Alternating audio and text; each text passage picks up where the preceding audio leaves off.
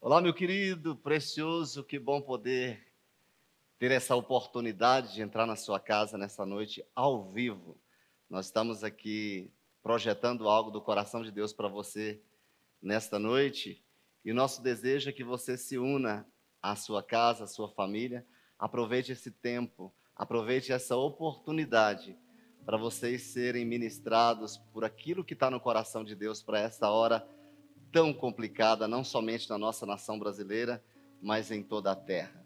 E eu queria dar as boas-vindas para você. Nós somos a casa, lugar de Deus, e esta é uma igreja que pensa em sua vida, por isso nós estamos fazendo a transmissão online, por isso nós não estamos em nosso templo, eu estou aqui no templo, realizando essa, essa transmissão aqui ao vivo para você, para que você possa estar na sua casa sendo alimentado, para que você possa estar na sua casa sendo aí é, robustecido pela palavra que te sustenta, pela palavra que te fortalece. E antes de começarmos, eu queria orar por você, orar pela sua casa, orar pela sua família.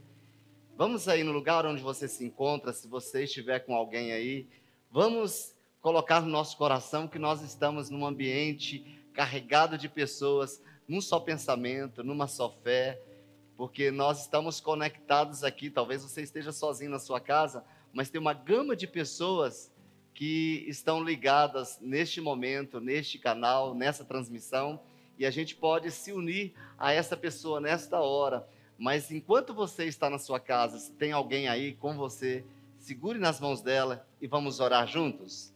Pai, nós queremos agradecer ao Senhor por esse tempo especial, por esta reunião que eu tenho a certeza que nasceu no teu coração. E nesta hora nós sabemos que no reino do Espírito não tem distância. Então, Senhor, nós adentramos em cada casa neste momento, nós adentramos no seio de cada família nesse instante e declaramos a paz que excede todo entendimento, guardando a mente e o coração de cada um. Oramos, ó Deus, para que teu Espírito nos visite nesta noite, a partir deste momento, todos nós sejamos tomados por uma fé genuína, a fé que nos transporta para os valores do teu reino, a fé que vem de uma base estabelecida através da tua palavra, a fé que vem do próprio Cristo Jesus, que ela se estabeleça em nossas vidas, que essa fé viva aqueça os corações de cada pessoa que está sintonizada neste momento, de cada família que se encontra sintonizada nesse instante, e aqueles que ainda estarão, ó Deus, chegando para este canal, para esta oportunidade. Nós damos as boas-vindas e os abençoamos no nome de Jesus. Amém. Pois bem, nessa noite eu quero trazer uma palavra bem pertinente para esse momento que nós estamos vivendo. Um tema bem atual para este tempo. Eu quero falar sobre incertezas e inseguranças. Ou seja, o que é que você espera para este tempo? Como é que está o seu coração? Como é que está a sua família? O que pende aí no seu coração? O que pesa mais forte aí no seu coração? O dia de amanhã? Como as coisas acontecerão? O que acontecerá com a minha vida? O que acontecerá com as minhas finanças? De onde virá a provisão para tudo isso? Esta é a palavra que eu quero trazer para você, e eu tenho a consciência de que no final de tudo que Deus vai lhe falar, você será levantado nesta noite de uma maneira poderosa. E eu cito o texto de Apocalipse, começando logo por Apocalipse, capítulo primeiro, versículos dezessete e dezoito, sobre o tema incertezas e inseguranças. Então ele colocou a sua mão direita sobre mim e disse: não tenha medo. Neste momento que você seja visitado por esta mesma mão, nós estamos aqui falando que esta época que o apóstolo João está escrevendo aqui, essa carta de Apocalipse, eram dias de opressão que ele estava vivendo, ali na ilha de Patmos. E Deus libera essa palavra para aquele momento, não só para João, mas era uma palavra profética que chegaria às pessoas, que chegou até mim, chegou até você para este tempo. E ele me diz, e ele te diz, e ele colocou a sua mão direita sobre mim e disse: não tenha medo.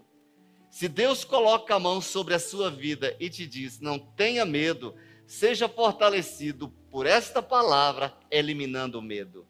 Tire o medo deste momento, tire a incerteza deste momento, tire a insegurança deste momento e se concentra nesta mão que está sobre a sua vida, que está sobre a sua família, que está sobre a sua casa, dizendo para você, não tenha medo.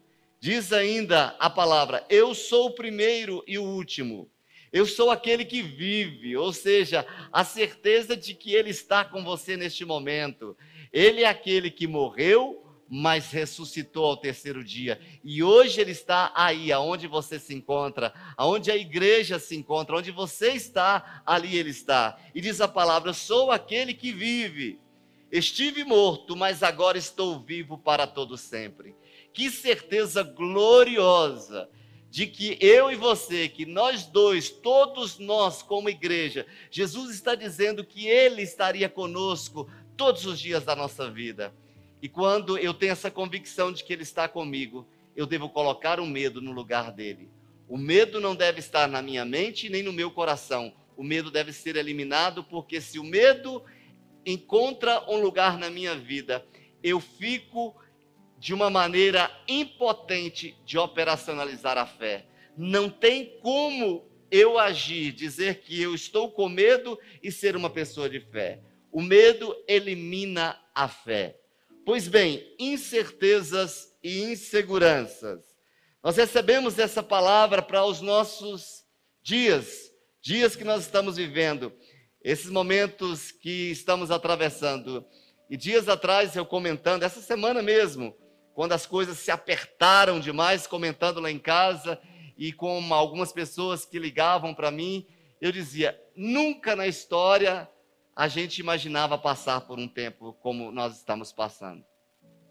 Tudo que nós precisamos fazer neste momento, o que nós não podemos fazer neste momento é reparar os ventos, reparar nas situações contrárias que tenta tirar você de receber o seu milagre. Mateus, no capítulo quatorze, versículo trinta, é a passagem do apóstolo Pedro, quando ele sai do barco e começa a andar sobre as águas. A Bíblia diz que quando ele reparou o vento, ele ficou com medo e, começando a afundar, gritou, Senhor, salva-me. Eu quero dizer para você que não repare o vento, não repare as situações contrárias, não repare aquelas situações que tentam impedir você de conquistar o que Deus tem para você. Lembre-se disso. Nós estamos vivendo dias bastante tensos e confusos, marcados por várias fake news. E eu já quero dar para você essa palavra dizendo, por favor, você que tem um grupo de WhatsApp, não seja propagador de notícias ruins. Não seja propagador de notícias que nós muitas vezes nem sabemos se é certo ou se não é. E se for certo, nós vamos saber depois. Mas pelo amor de Jesus, restrinja os seus grupos de WhatsApp a mandar mensagem de esperança, a mandar mensagens das promessas de Deus, a enviar mensagens que poderão ajudar as pessoas, ao invés de trazer mais confusão, mais conflito, e ainda investindo no medo, alimentando o medo. Por favor, restrinja a isto. Nós estamos marcados por fake news, ou podemos chamar de bad news, né? Gerando incertezas, gerando medo. E se não bastasse os nossos problemas de saúde que estamos vivendo, que estamos vendo, que estamos ouvindo, nós não sabemos como ficará a educação do país. Nós não sabemos como ficará a economia do país e as demais coisas que sustentam a nossa nação. O espírito do medo, ele é um paralisador, ele é um ladrão de crescimento, tirando-nos o empoderamento e a nossa prosperidade. Cuidado com o pessimismo, cuidado com o negativismo, porque tanto o pessimismo quanto o negativismo, eles são filhos, são crias, são produções do medo. Veja, eu estava observando, eu fui fazer uma pesquisa sobre as manchetes de ontem, isso eu fiz ontem, essa pesquisa. E eu quero citar algumas aqui. Locutor de Aracaju, suspeito de incitar ida às ruas em meio à pandemia do coronavírus, presta depoimento à Polícia Civil. Matão, uma cidade, investiga a segunda morte por suspeita de corona, coronavírus. Prefeitura de Pirenópolis, aqui no Goiás, multa donos de comércios por descumprir decreto contra coronavírus. Mais de mil comércios no D F são interditados por descumprir decreto de fechamento.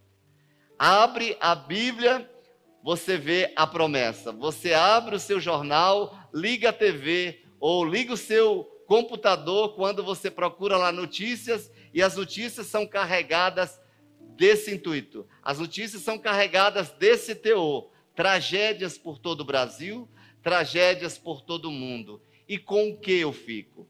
O que tenho sido alimentado? O que fazer diante dessas situações? Tudo bem, as notícias são reais, são, mas nós devemos pegar essas notícias e entregá-las a Deus e colocá-las diante de Deus através de um pedido de oração e não permitir que o medo e a insegurança eles tomem o espaço da fé dentro de nós. Nós somos da fé, nós somos a comunidade da fé, nós somos o povo da fé. E tudo o que eu não fizer por fé, está errado. A Bíblia diz que aquilo que eu não fizer por fé é pecado. Então, a nossa posição, a nossa comunidade de fé, o cristão, ele vive. Eu digo que a fé é a respiração do cristão. Ele deixa a fé de lado, o que que acontece? Ele para de respirar. E se ele para de respirar, ele perde a vida. Tem gente lendo mais jornais e assistindo mais noticiários do que as boas notícias do reino. Preste atenção, se você não está mais conectado com as notícias deste mundo do que com aquilo que Deus deixou para mim e para você. O que você tem feito com esta palavra neste momento tão difícil?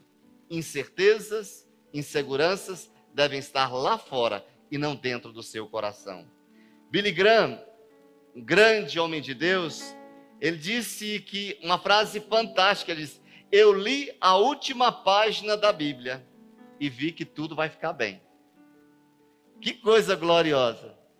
Eu li a última página da Bíblia. E quando eu percebi a última página da Bíblia, está escrito que tudo vai ficar bem. Eu quero dizer para você que está aí, que tudo vai ficar bem. Que o mundo não vai melhorar, o diabo não vai se converter, mas você e eu temos promessas que se renovam a cada novo dia. A cada novo dia. Temos que ter esperança. Nós somos o povo da fé e vamos lançar fora essas bad news que virão por aí. Eu vou propagar a palavra, eu vou propagar a certeza das promessas de Deus, eu vou propagar o que Deus disse, isso é que importa. A minha boca é canal de boas novas. Você pode dizer aí, junto com a sua família, a minha boca será canal das boas novas de Deus. É, um certo pregador, Spurgeon, ele diz que não há imaginável circunstância ou incidente ou qualquer coisa conectada com o homem que pode excluí-lo da esperança se ele buscar perdão através do sangue do Salvador. O que que ele está dizendo para nós?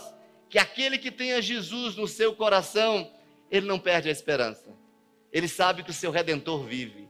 Ele sabe que este Redentor está atento às nossas necessidades, às suas necessidades. Todas as vezes que você tiver que lutar diante de um grande desafio, eu quero deixar para vocês hoje três premissas fantásticas e que você vai caminhar com ela ao longo dessa semana. Você vai acordar decorando essas três premissas. Você vai caminhar pela sua casa lembrando dessas três premissas. Você vai orar essas três premissas. Você vai fazer as tarefas do lar, ajudar a sua esposa, ajudar o seu marido, ajudar a sua mãe, o seu pai, dentro da sua casa, lembrando destas três premissas. E a primeira dela, e a primeira premissa é: Deus está com você. Você pode dizer isso para essa pessoa que está com você? Diga: Deus está com você. O Salmo vinte e sete, versículo um diz que o Senhor é a minha luz e a minha salvação. De quem terei temor? O Senhor é o meu forte refúgio. De quem terei medo? Ou seja, esta presença de Deus aí com você te dá o suporte para você vencer todas as limitações. A despeito do que esteja acontecendo, você não está sozinho. Para onde você for, o Senhor está com você. Ainda que você atravesse o vale da sombra e da morte, Ele estará com você. Diga comigo mais uma vez a primeira premissa: Deus está comigo. E diga para a pessoa que está do seu lado: Deus está com você. A segunda premissa que você não vai esquecer é que Deus te fortalecerá. Provérbios três, vinte e cinco, vinte e seis diz: não terá medo da calamidade repentina. O que nós estamos vivendo? Uma calamidade repentina. Ninguém esperava por isso. Mas olha como a palavra é real, olha como a Bíblia é atual. O texto diz: não terá medo da calamidade repentina e nem da ruína que atinge os ímpios, pois o Senhor será a sua segurança e o impedirá de cair em armadilha. Você não está sozinho. Além de não estar sozinho, você tem alguém que te fortalece quando você se sentir fraco. Oh, coisa boa! Deus te fortalecerá nesse tempo. Deus fortalecerá a sua casa. Deus fortalecerá os seus filhos. Deus fortalecerá o seu casamento. Casamentos arruinados serão restaurados nesse tempo. Diz o Salmo cento e dezoito, versículo seis: o Senhor está contigo, não temerei. Diga comigo a segunda premissa: Deus me fortalecerá. Diga para o seu vizinho aí que está com você na sua casa: Deus te fortalecerá. Nós podemos passar por horas de abatimento? Sim. Momentos em que poderá estar sem forças? Sim. Mas quando eu clamar, eu sei que Deus virá ao meu encontro e vai me dar a restauração que eu preciso. Talvez tudo que você precisa nesse tempo é ter essa fé genuína de dobrar os seus joelhos e crer que o teu Deus está aí com você, que Ele tem poder para liberar sobre a sua vida, para fortalecer esse que se encontra fraco. A primeira premissa, você lembra dela? Deus está com você. A segunda, Deus te fortalecerá. A terceira premissa que você não vai se esquecer durante esses dias: Deus te dará a vitória. Será que você pode dizer para a pessoa que está do seu lado? Deus te dará a vitória. Olha o que diz Romanos oito, trinta e sete. Mas em todas essas coisas, que coisas? O que estamos passando, o que estamos atravessando, as notícias ruins que estamos recebendo, o que está acontecendo no mundo, diz Romanos oito, trinta e sete, mas em todas estas coisas, nós somos mais que vencedores por meio daquele que nos amou. Querido, Deus está comigo, eu serei fortalecido e eu serei vitorioso. Agora, vencedor é muito bom ser vencedor, mas a Bíblia diz que eu sou mais. Você é mais, muito mais que vencedor. Você vai atravessar as circunstâncias, mas elas não poderão definir quem você é. As circunstâncias difíceis não poderão entrar dentro de você, porque dentro de você tem uma fé que rebate, tem uma fé que bate de frente com todas as circunstâncias contrárias que poderão vir sobre a sua vida. A sua vida precisa dessa base. Essa é a, essa é a base que você precisa. E eu queria revisar com você esses três princípios, essas três premissas. Deus está comigo. Será que você pode colocar na primeira pessoa aí? Deus está comigo. Deus me fortalecerá e Deus me dará a vitória. Pois bem, guardando essas três premissas, eu quero falar também das quatro, dos quatro malefícios de deixar as circunstâncias determinarem a sua vida. O que acontece na minha vida, o que acontece na sua vida, quando eu permito que as circunstâncias difíceis, que os problemas lá de fora, que as injustiças lá de fora encontrem espaço na minha vida. O que é que acontece? Como eu me torno? Como eu sou transformado? Número um, a incerteza, ela ignora o plano de Deus para a sua vida. Eu cito o texto de Deuteronômio, no capítulo primeiro, versículos dezenove a vinte e um, diz o texto: depois, conforme o Senhor, o nosso Deus, nos tinha ordenado, partimos de Horebe e fomos para a serra dos amorreus, passando por todo aquele imenso e terrível deserto que vocês viram. Ou seja, passando por todo aquele imenso e terrível deserto que vocês viram. E assim chegamos a Cádiz Barneia.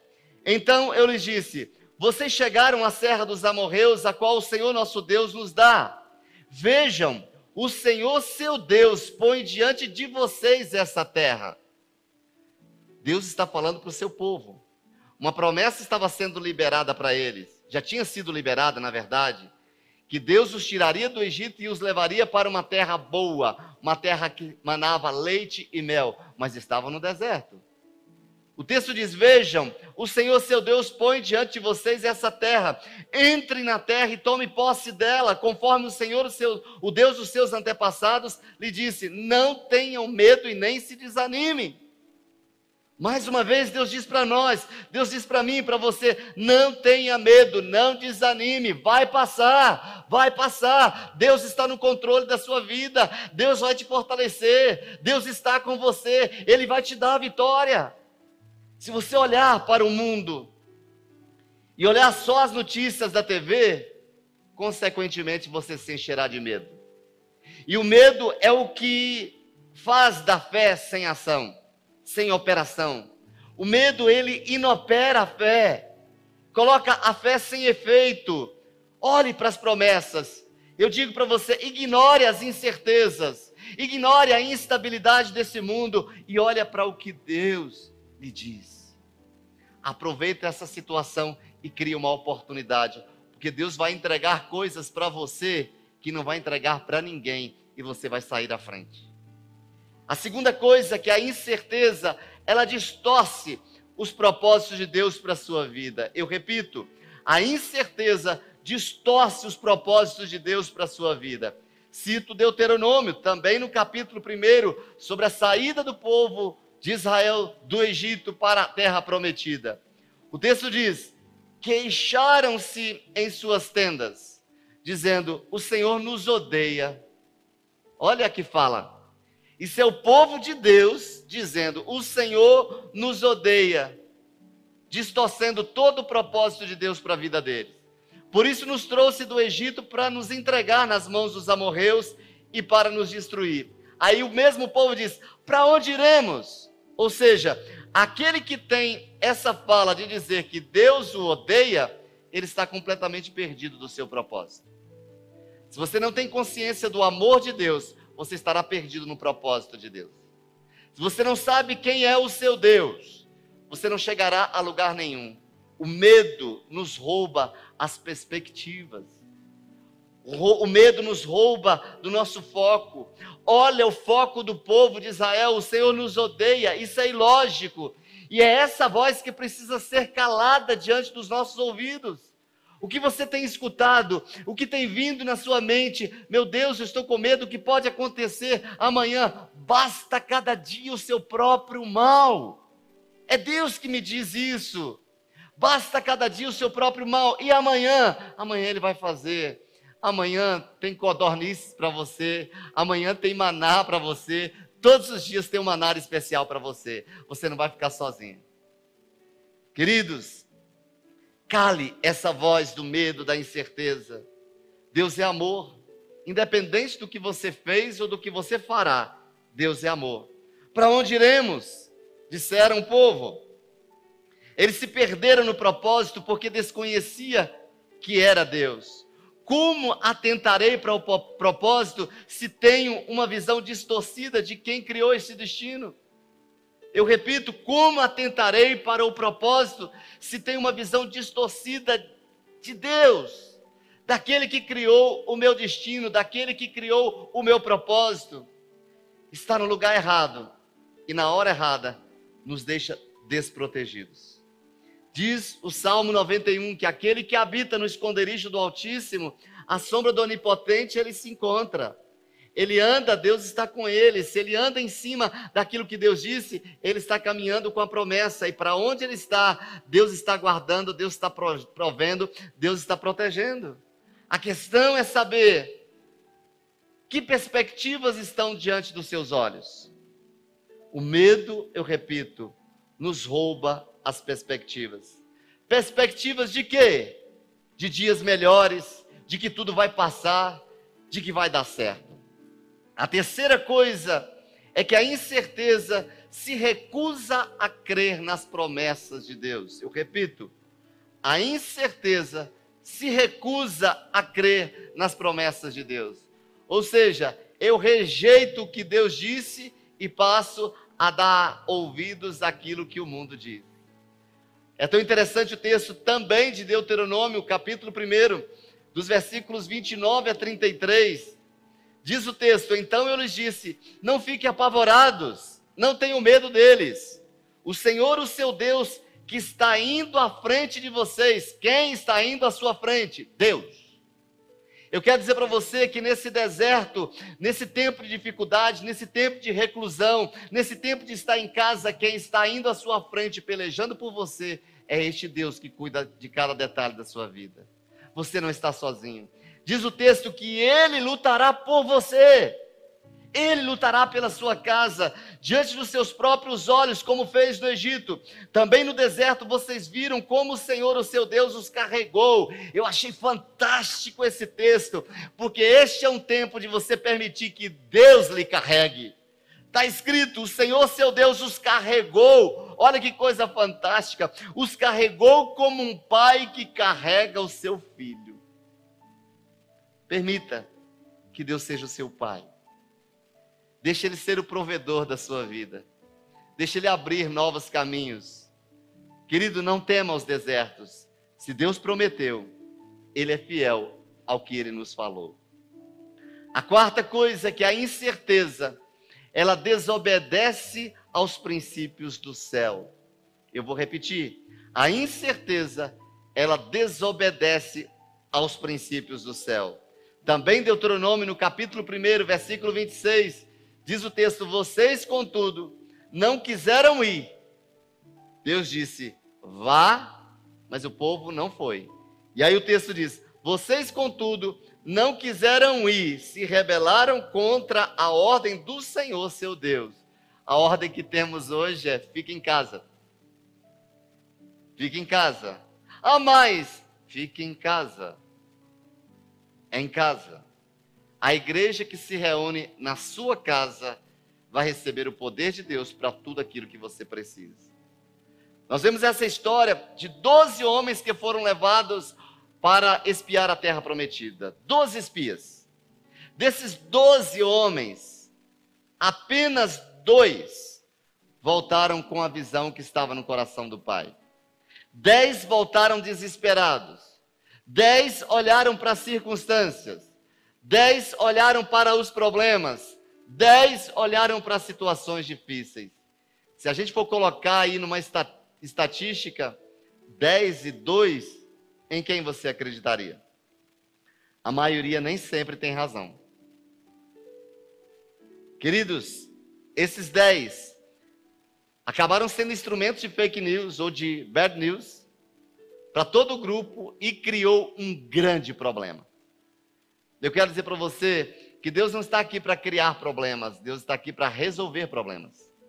Deus está na sua vida para resolver o que precisa ser resolvido. Apenas dois homens, Josué e Calebe, lembraram das promessas de Deus. Quando todos começaram a falar o contrário, os dois se levantaram. Ei!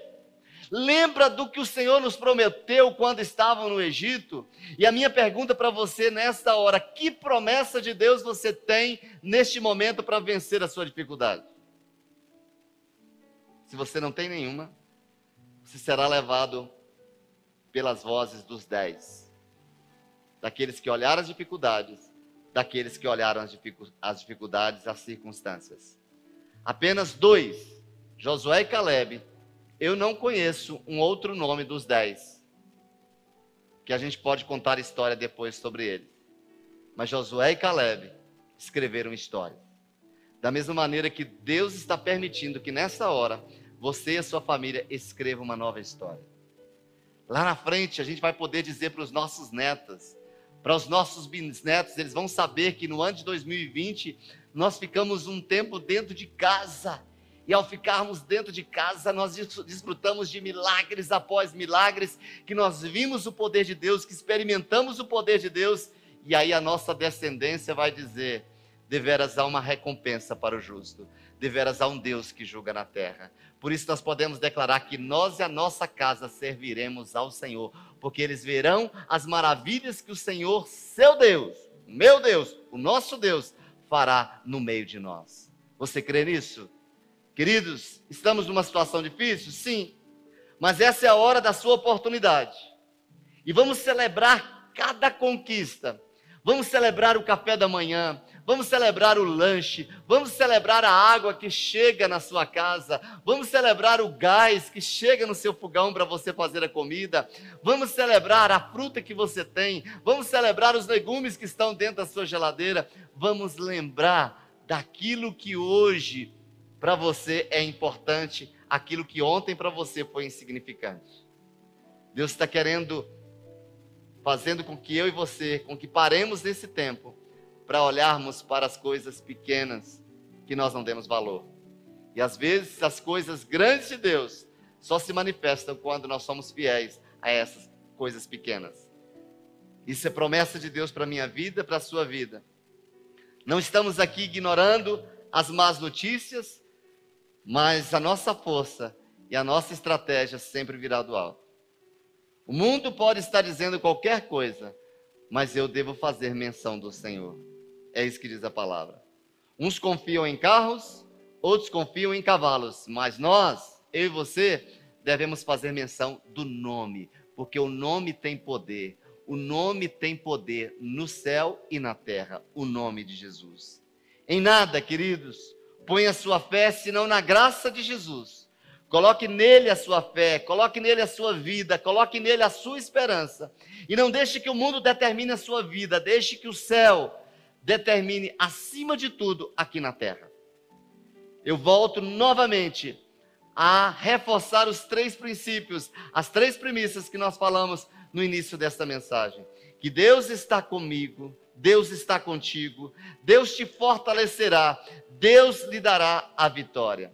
Mas agora, como você pode enfrentar e derrotar esse estresse gerado pelas inseguranças, gerado pelas, por essas instabilidades das circunstâncias nesse período de reclusão diante dessa pandemia que temos assistido? Número um, encare tudo com natural, naturalidade. Você diz, pastor, naturalidade? Sim, encare tudo com naturalidade. Diz a palavra em primeira de João, capítulo cinco, dezenove, sabemos que somos de Deus. E a minha pergunta para você é quem, de quem você é? Sabemos que somos de Deus e que o maligno está sob o, e que o mundo está sob o poder do maligno. Ou seja, tem gente que pensa que Deus está por fora de tudo que está acontecendo. Tá não. Deus sabe do que está acontecendo na sua casa. Deus sabe o que está acontecendo na sua família. Ninguém pega Deus de surpresa, você não vai pegar Deus de surpresa, este mundo, notícia ruim, não vai pegar Deus de surpresa. Deus não se ausenta do trono e pode saber que de lá ele tem despachado coisas para a sua vida. Primeiro, segundo Timóteo, capítulo um, versículo sete diz, pois Deus não nos deu espírito de covardia, mas de poder, de amor e de equilíbrio. Por que encarar tudo com naturalidade? Porque eu não tenho medo, eu sou uma pessoa centrada em Deus e o que está sobre mim é um espírito de equilíbrio, de moderação. Eu sou uma pessoa moderada, equilibrada. Deus quer nos usar para trazer calma para este mundo. Deus quer nos usar para trazermos calma, calmaria, equilíbrio para dentro da nossa família. Deus quer te usar para trazer equilíbrio para os seus amigos. Mas você precisa entrar neste lugar do equilíbrio. E o equilíbrio é você ter a certeza que existe alguém que está lutando por você, que existe alguém que peleja pela sua vida. Agora, esse texto de Isaías quarenta e um, dez, eu gostaria que você registrasse isso aí e que você mandasse essa mensagem para os seus amigos. Isaías capítulo quarenta e um, versículo dez, se você puder aí é, fotografar na tela. Olha que texto fantástico que você vai mandar para a sua família, mandar para os seus amigos. Por isso não tema, pois eu estou com você, ou seja, você não está sozinho não. Não tema, pois eu estou com você, não tenha medo, pois eu sou o seu Deus. E olha os próximos três verbos deste texto. eu o fortalecerei, eu o ajudarei e eu o segurarei com a minha mão direita vitoriosa. Oh, aleluia! Eu quero dizer de novo, diz o Senhor, eu o fortalecerei, eu o ajudarei e eu o segurarei com a minha mão direita vitoriosa. Mande esse versículo para alguém, mas antes de mandar esse versículo para alguém, coloque esse versículo na sua vida. Tire uma foto e manda para essa pessoa que precisa. Não deixe quem não tem essa fé abalar você. Não deixe quem não vive essa verdade abalar a fé que está dentro de você.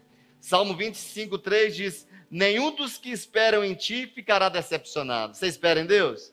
Vai ficar decepcionado não, você será surpreendido pelo Senhor. Olha que texto fantástico, maravilhoso. Nenhum dos que esperam em ti ficará decepcionado. Senhor, eu espero em ti, a tua palavra me diz que eu não ficarei decepcionado. Aí o texto diz, decepcionados ficarão aqueles que sem motivo agem traiçoeiramente. Queridos, o mundo está no maligno, mas você está em Cristo.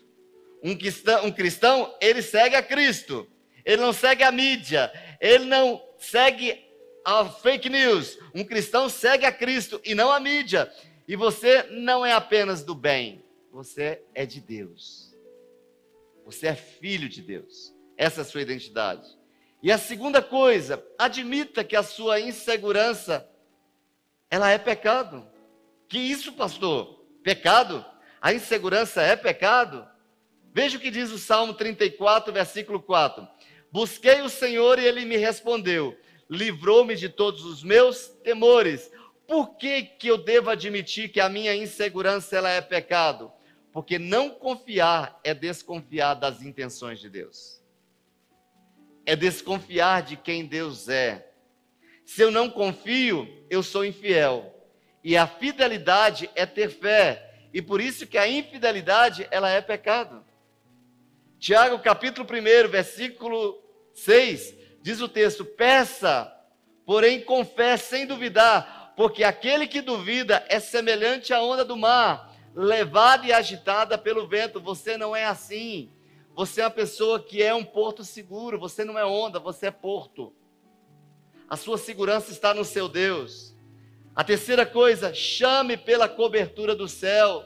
Nós estamos como igreja, a cada dia, nós estamos orando intensamente, fizemos turnos de orações, de seis da manhã às sete, de meio-dia à uma, das vinte e três até a meia-noite, cada pessoa doando cinco minutos de poder. Você diz assim, é muito pouco, mas o pouco com intensidade pode resolver situações em que você nunca imaginaria. Cinco minutos de oração, fazendo o quê? Chamando a cobertura do céu, pedindo a cobertura do sangue do Cordeiro, se armando com as armaduras de Efésios seis, declarando e orando o Salmo noventa e um, aquele que habita no esconderijo do Altíssimo, a sombra do Onipotente está descansando. Deuteronômio, olha que versículo fantástico, Deuteronômio capítulo trinta e um, versículo seis diz assim, sejam fortes e corajosos. Não tenham medo e nem fiquem apavorados por causa delas. Por causa delas. Eu digo essa palavra para você. Não tenha medo, não fique apavorado com o coronavírus. Não fique. Diz o texto. Pois o Senhor, seu Deus, vai com vocês. Você não está sozinho. Você tem uma companhia que te fortalece.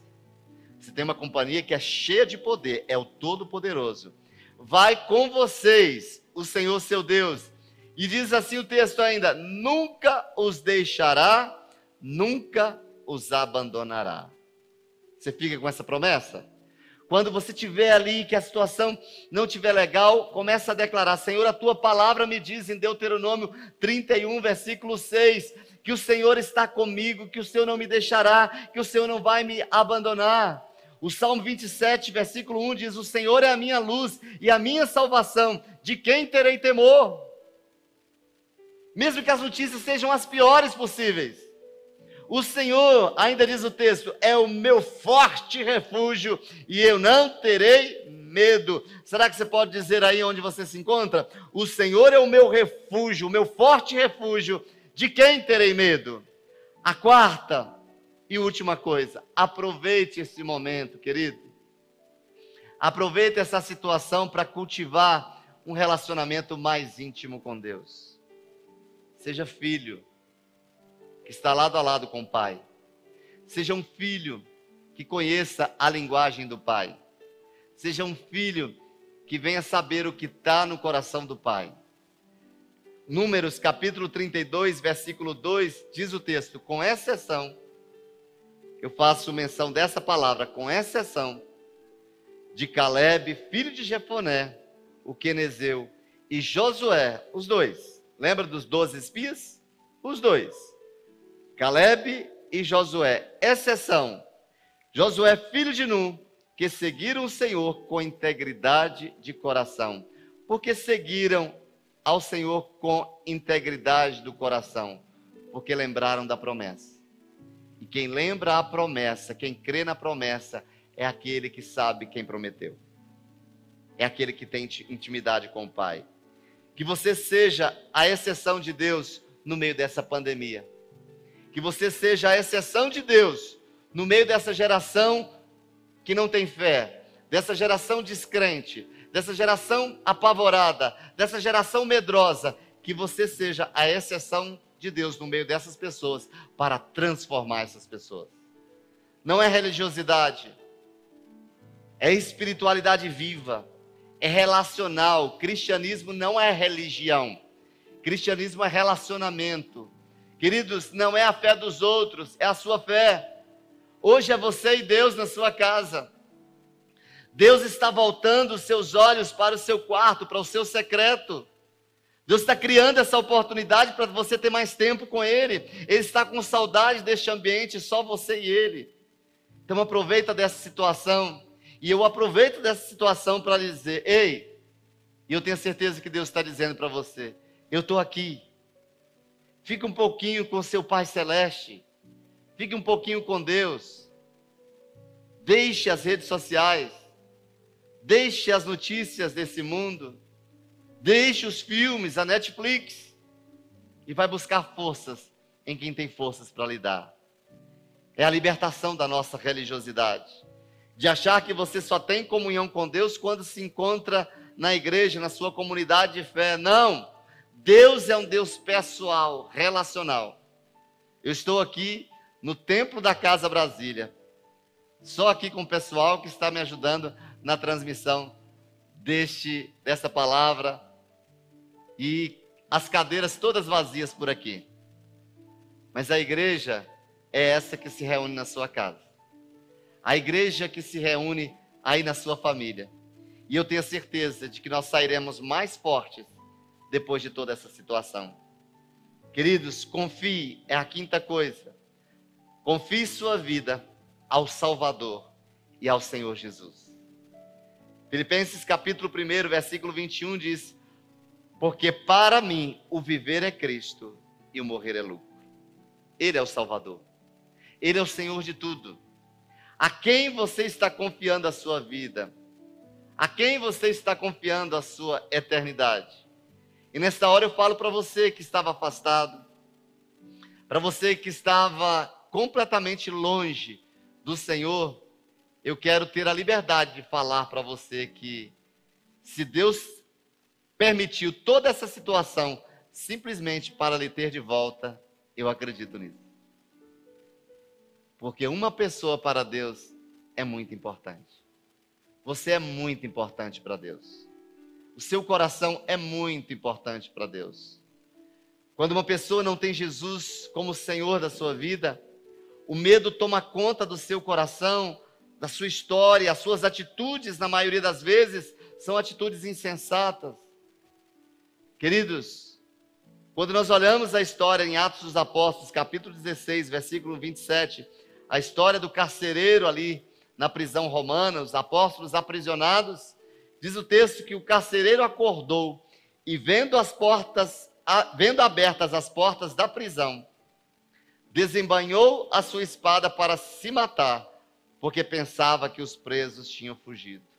Esse foi o poder de Deus para libertar os apóstolos ali. De repente as portas se abrirão. Eu quero dizer que de repente as portas se abrirão para você. Não abandone os seus valores, não abandone os seus princípios. De repente essa pandemia vai acabar.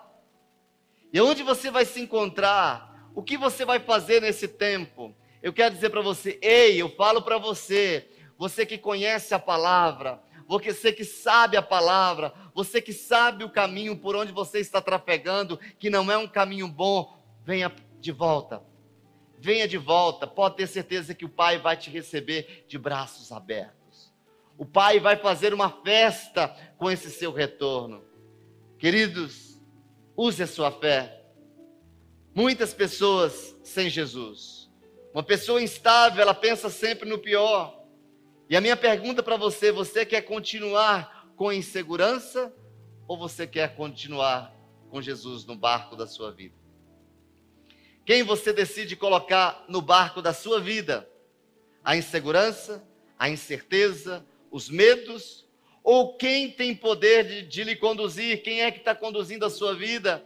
Eu quero reafirmar mais do que nunca nesses dias a sua identidade, ou seja, quem você é, os seus valores, ou seja, a base que você tem, a sua paternidade, sabendo que você tem um Deus, quem luta por você, quem vai à sua frente pelejando pela sua vida. Também reafirmar a sua fé em quem você confia e o seu destino, para onde você vai, para onde você vai. E eu quero, já encerrando esse momento, dizer para você que só a fé firme e estável em Jesus Cristo, em um mundo inseguro e instável, pode evitar as tragédias, pode trazer paz ao coração, pode libertar as pessoas, pode salvar vidas, pode restaurar vidas, pode unir e restaurar casamentos e famílias. Eu estava dizendo para minha esposa hoje, amor, nós vamos ver histórias de casamentos que estavam destruídos por causa desse enclausuramento. Nós vamos ver casamentos sendo restaurados. Nós vamos ver famílias sendo conectadas. Queridos, seja estável em dias de grande instabilidade.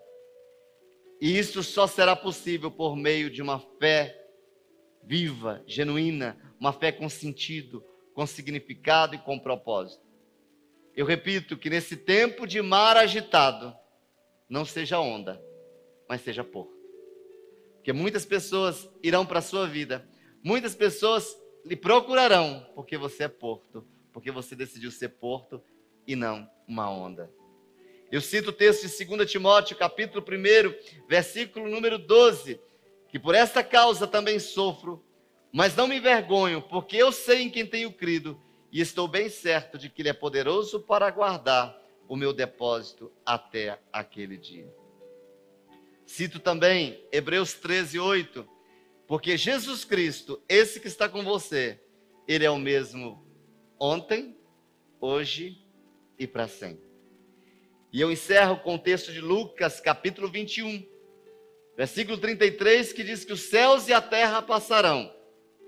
Tudo que nós estamos vendo hoje vai passar, mas a palavra diz, mas as minhas palavras jamais passarão. Então meu conselho para você, fique com o que tem peso de eternidade, fique com aquilo que não vai passar, fique com aquilo que é eterno. E eu quero mais uma vez reforçar para você os três princípios, as três premissas que nós falamos logo no início dessa palavra, que você vai caminhar com ela. Deus está com você, Deus te fortalecerá e Deus lhe dará a vitória. Recebe essa palavra no seu coração. Quero te abençoar com essa palavra, declarando a paz de Deus, invadindo o ambiente da sua família e te transportando para esse lugar de segurança, para esse lugar, para esse lugar de segurança, para esse lugar da certeza de que nele você pode todas as coisas. Em Deus você é mais que vencedor. Mais, mais que vencedor.